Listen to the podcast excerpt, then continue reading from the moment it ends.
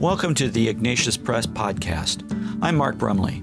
I hope you enjoy the discussion in this episode. For more information about Ignatius Press, check out our website at ignatius.com. Welcome to the Ignatius Press Podcast. My name is Rose Trabbic, and I am the publicist for Ignatius Press. And I am thrilled to be joined today with Dr. John Bruchalski. Dr. Bruchalski is a Catholic, pro life OBGYN who practices in the Virginia area. He is the founder and the director of the Tepeyac Center, and he's also the author of this amazing new book, Two Patients. Welcome, Dr. Bruchalski. Oh, welcome, Rose. It's great to be with you. And I'm I'm so thrilled to be speaking with you today. Um, this book is powerful. It is fantastic. It's compassionate.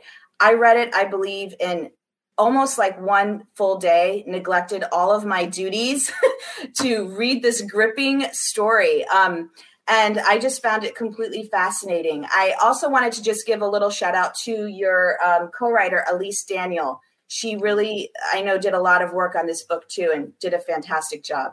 Great. Thank you so much. It was, uh, it was a birth being an obgyn it was a birth of many types. Absolutely. Um, i wanted to start off by just talking a little bit about your background.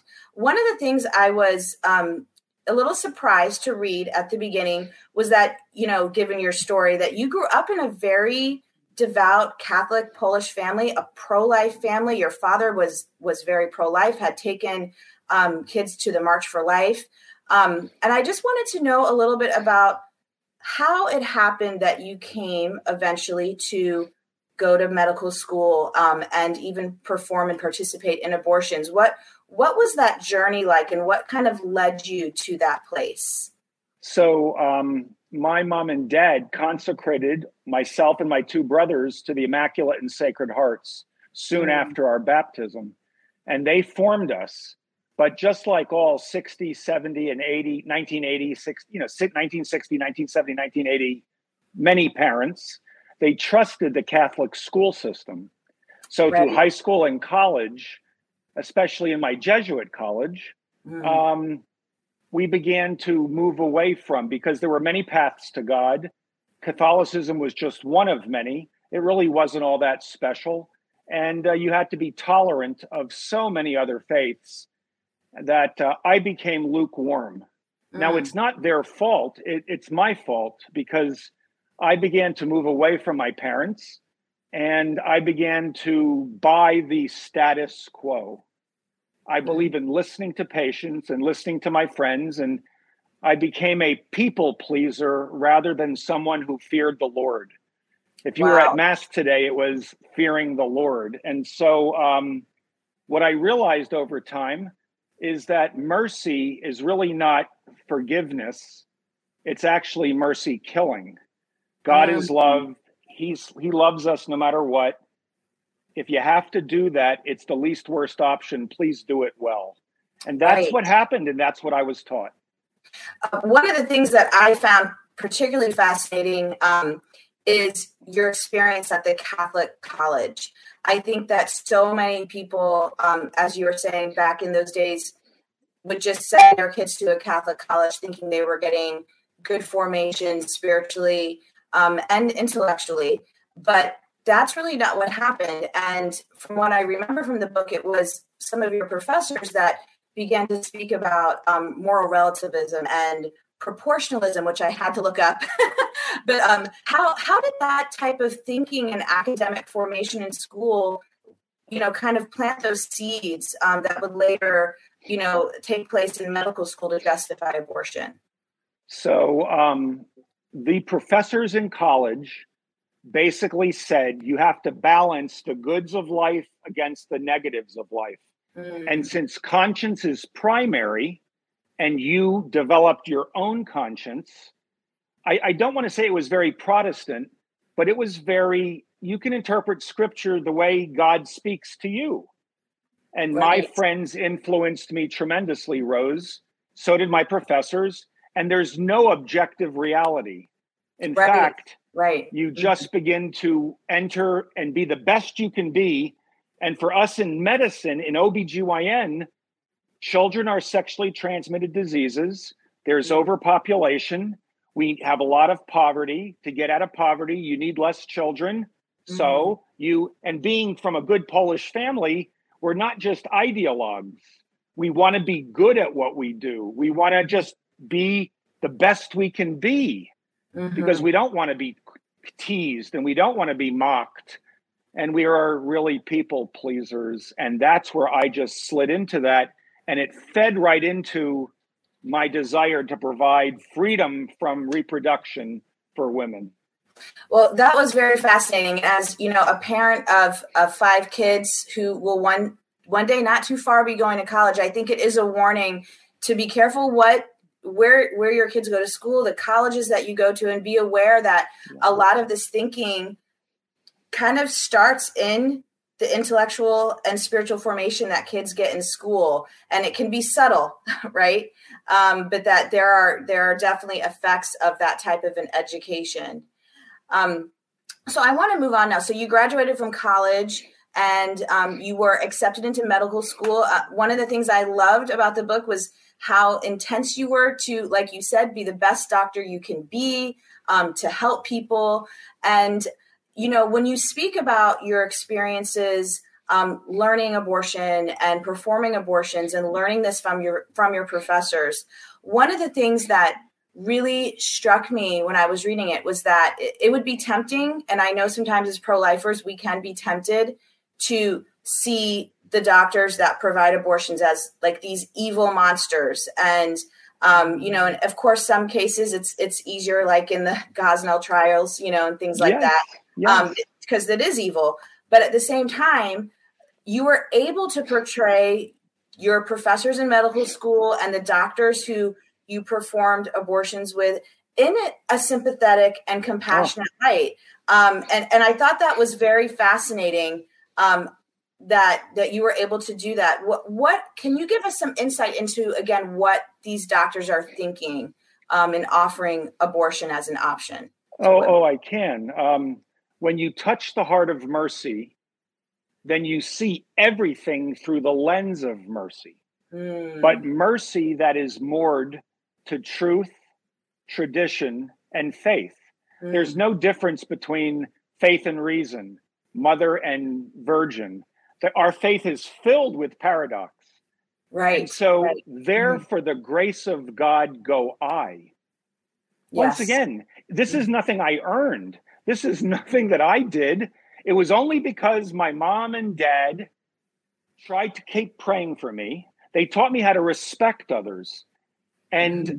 I now see them as pity, meaning they believe mercy is ending the life because it's the least worst option. She can go to school, get herself out of poverty. She believed they believe those lies.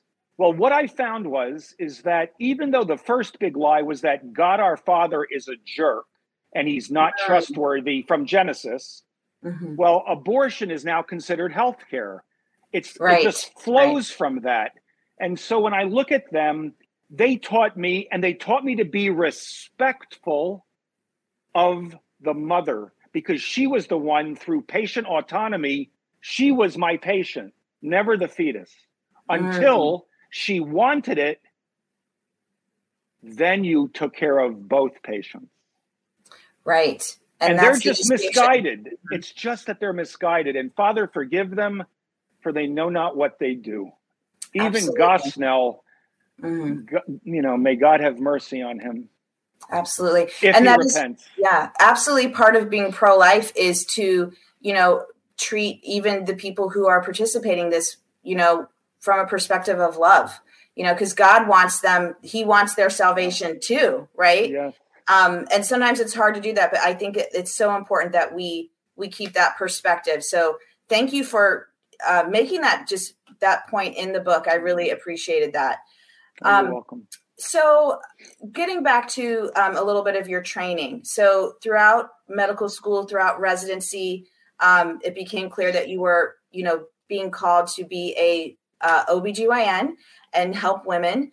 Um, and there are some graphic um, descriptions of your experiences performing abortion. Um, that you know are hard to read, but also showing the truth of what abortion is. Um, and it all kind of culminates in this one night um, where you were at the hospital and two women walked in, heavily pregnant, um, both seeking care. Um, and you treated them, but with two very different results. Can you tell us a little bit about that night and how it affected you? Sure. Imagine for the months leading up to that, I was working at a pregnancy center at night and I was going to an evangelical church, beginning to leave my practical atheism behind. During the daytime and on call, I was being an OBGYN, cognitive dissonance. But like you know, Rose, from the head to the heart is the toughest 18 inches to go. We so need true. something, and, you know, and gray hair for me and my two children, and you and no five children with no gray hair. Good for you. But what I wanted to, but I would, what I wanted to get at here is, um, in one room because the mom wanted her pregnancy, her child. It wasn't a fetus; it was her baby. And young lady, I'm going to do everything I can in my power tonight to help you. I will walk with you through this. I will use everything in my armamentarium, in my toolbox to help you, both you and your baby. In the next room, separated by a wall, board, maybe some steel, maybe some wood. The same age, same situation. Mom didn't want the baby. Mm. So it was a fetus. Right. It wasn't even a fetus, it was the products of conception and I broke her water, gave her medicine, and aborted her baby. Now, because my heart was getting calloused, I almost dropped a towel. I caught it in a bucket. Wow. Because the mother didn't want it. I didn't want it.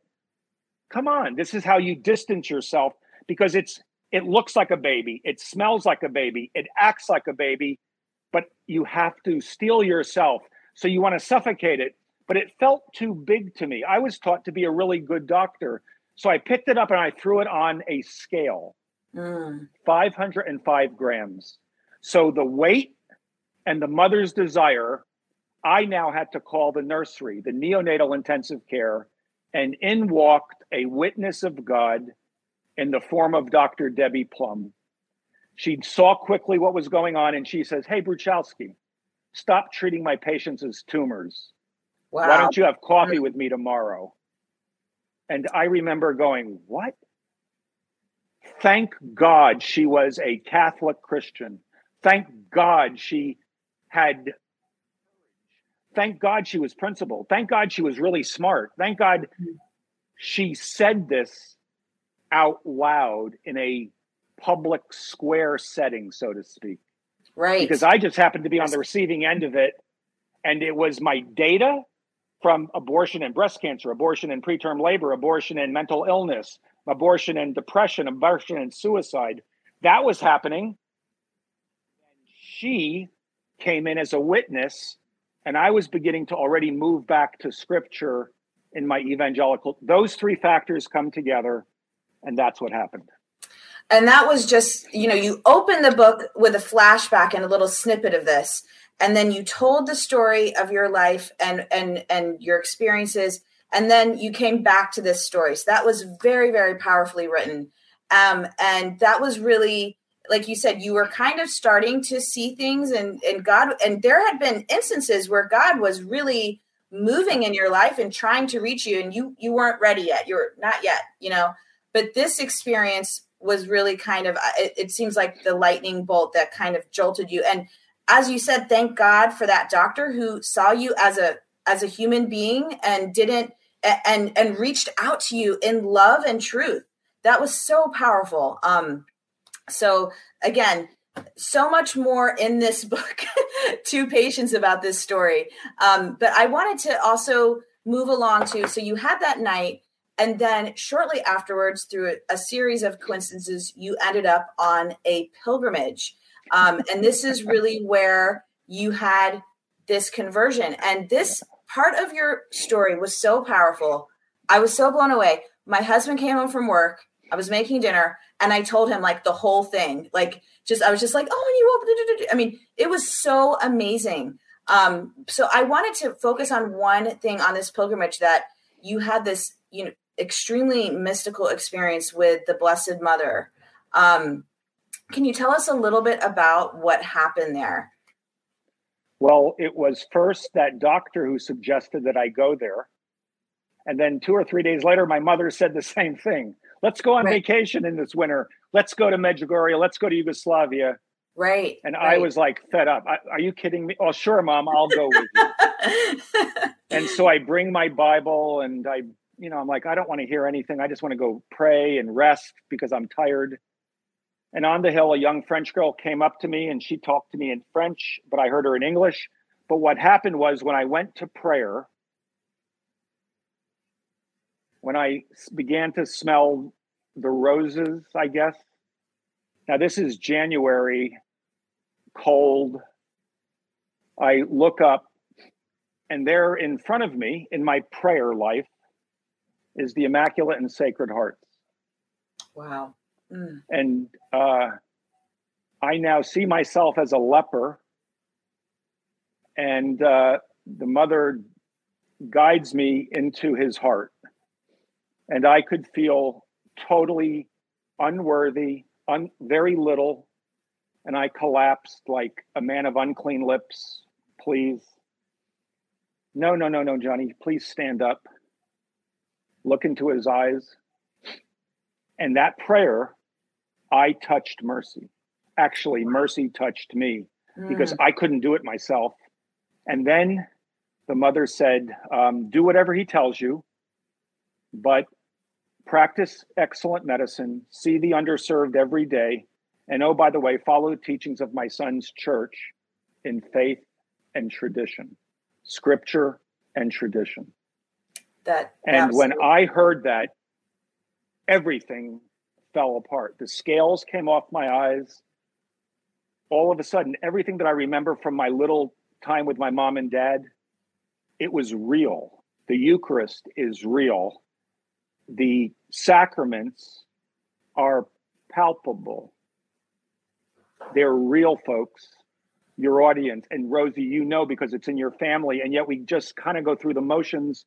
And oh, by the way, go show yourself to the priest because before you help my son renew the face of medicine and light the world on fire, this is Ignatian, right? Right. Go and light. I wish the world was on fire. Well, all of us are little sparks, I saw. And I'll be darned. I go down the hill, and of course, it's Medjugorje, so there's confession all the time. And a guy that spoke three or four languages with a little chair and a little chair uh, I think I remember this. Bless me, Father, for I have sinned. It's been decades. And that confession. Wow.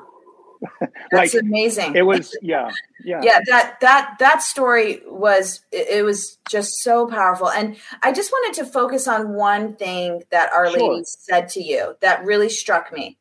Um, first of all, it was just it was simple. The message was simple. It wasn't, you know, I'm gonna chew you out. I'm so angry, or a long lecture. It just was three simple things um, to do. And the one that really struck me was to see the poor and see them daily. That was so powerful. Um, so often, pro lifers are accused of not wanting to help the poor. You know, they say, don't have an abortion and then leave people high and dry. So I thought it was very interesting that um, that was one of the three things that Our Lady said to you. And I found it very powerful.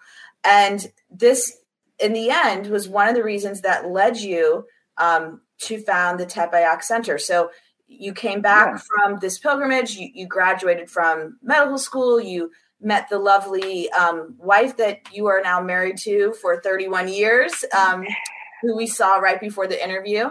And and then um, you started the love of my life the love of your life. That's so beautiful.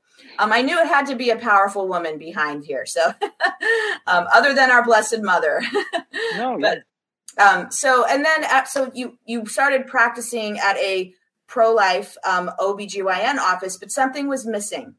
Can you tell us a little bit about your founding of the Tepeyac Center? No, yes. Yeah. So um, she asked me to be excellent, which the other practice was, see the underserved daily, which the practice tried to, but it's very hard to do that. And then thirdly, do the best in scripture and tradition. And they did a lot of it, but just not all of it. But they were wonderful and they taught me so much. Um, we then, my wife goes, Hey, John, this is not what was meant to be, man. You need to start this.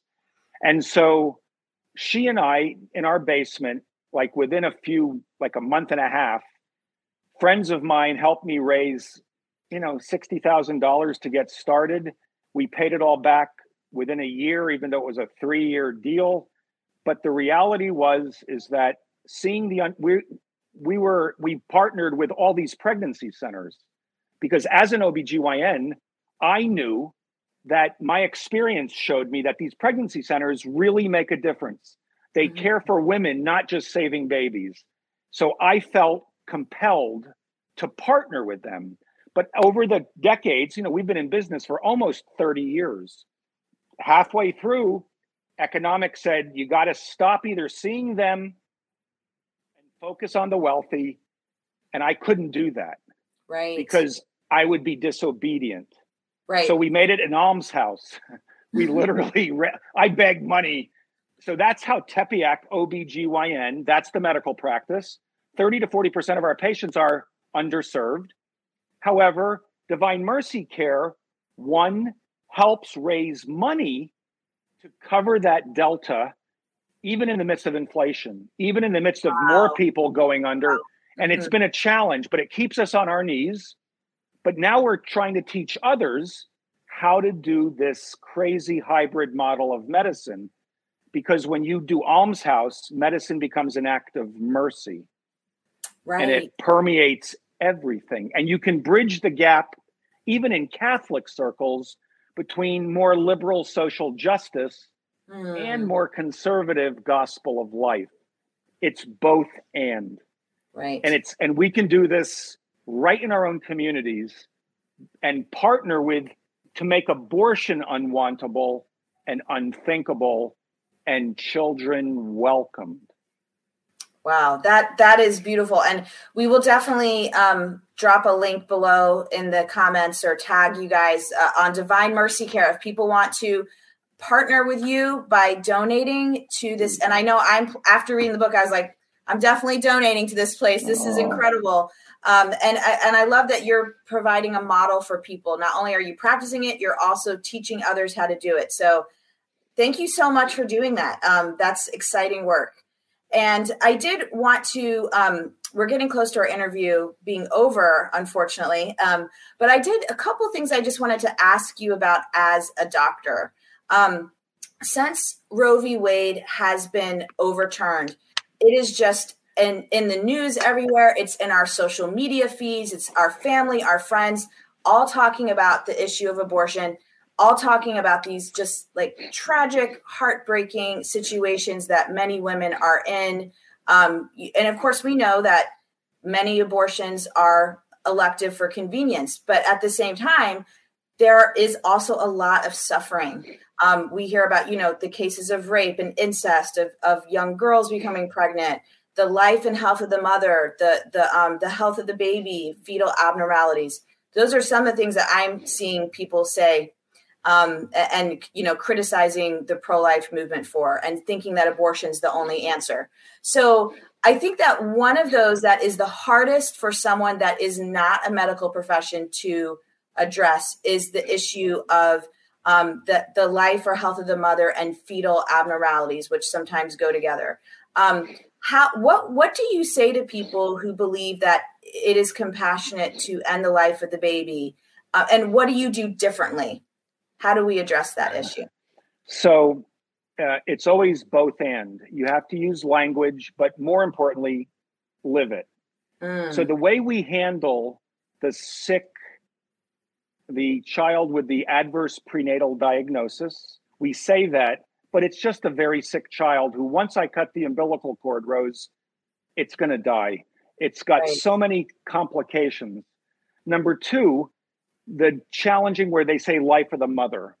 Mm. Science has improved in the last 50 years. Mm-hmm. Medicine has improved. You never have to directly kill your child. And I'm telling this to mothers knowing that they've been talked into this.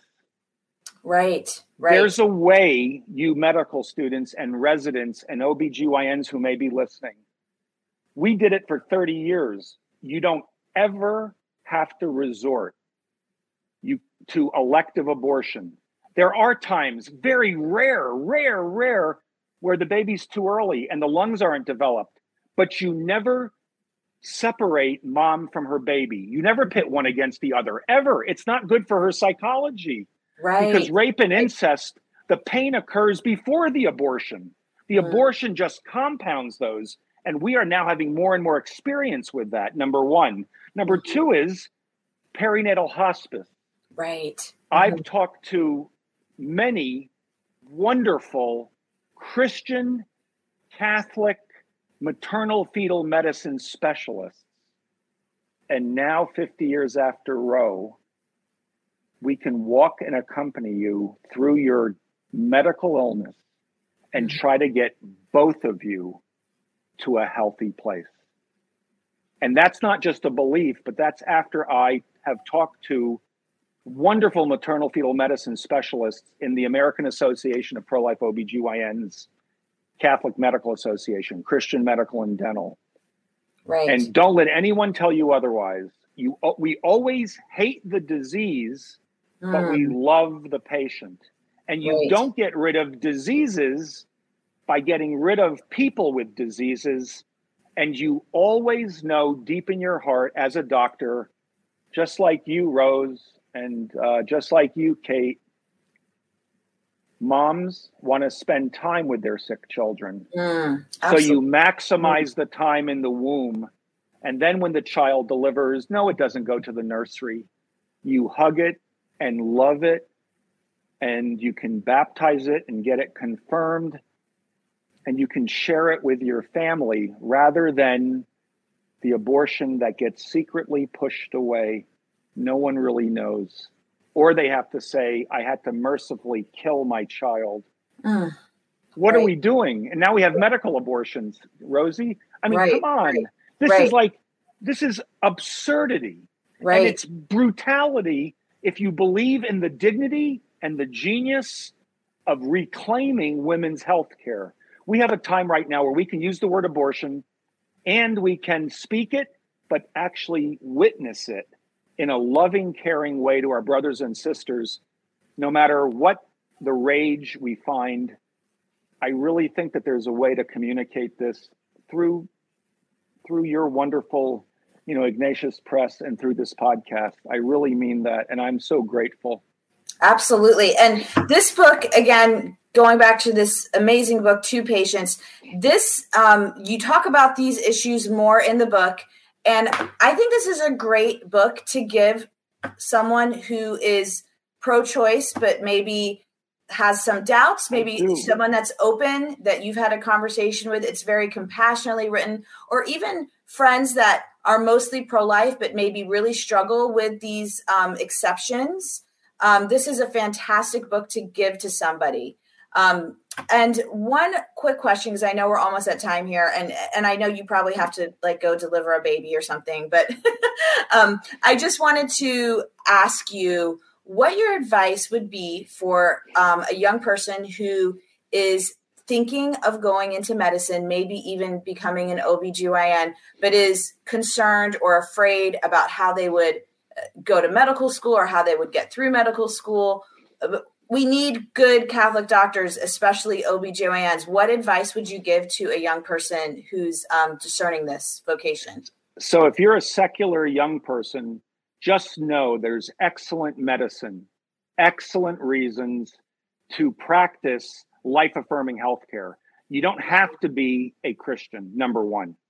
Right. Number right. two, if you're a member of any major religious faith, uh, scripture and tradition go really well with life affirming medicine. However, if you're a Catholic young person and you in that deep, dark place you call that whispering in your heart, you believe you are called to medicine, or you think it may be what you're being asked to, to, to do, uh, that probably came from the Lord because we're, mm-hmm. it's only His grace that helps us And if you don't do it, you're disobedient. And I would say to you, listen, lean into it because there's many of us out here now who can help you along the Underground Railroad of sorts to get you through and navigate the places that you can practice your conscience, fulfill that call that God's brought you to.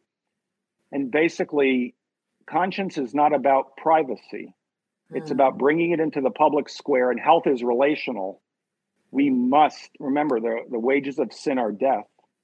And we have to engage patients at a deeper level.